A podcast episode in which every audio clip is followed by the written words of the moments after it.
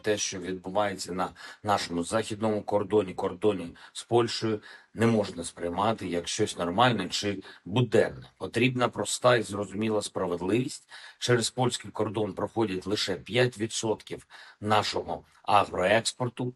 Тож насправді ситуація не в зерні, а скоріше в політиці. Rozumiem emocje e, prezydenta kraju, który jest e, w stanie wojny i pod gigantyczną presją e, brutalnej napaści ze strony Rosji, ale to nie ma nic wspólnego naprawdę z polityką. Rolnicy są w dramatycznej sytuacji i to nie jest e, polityka, e, jeśli e, ich opłacalność pracy spadła w dramatyczny sposób.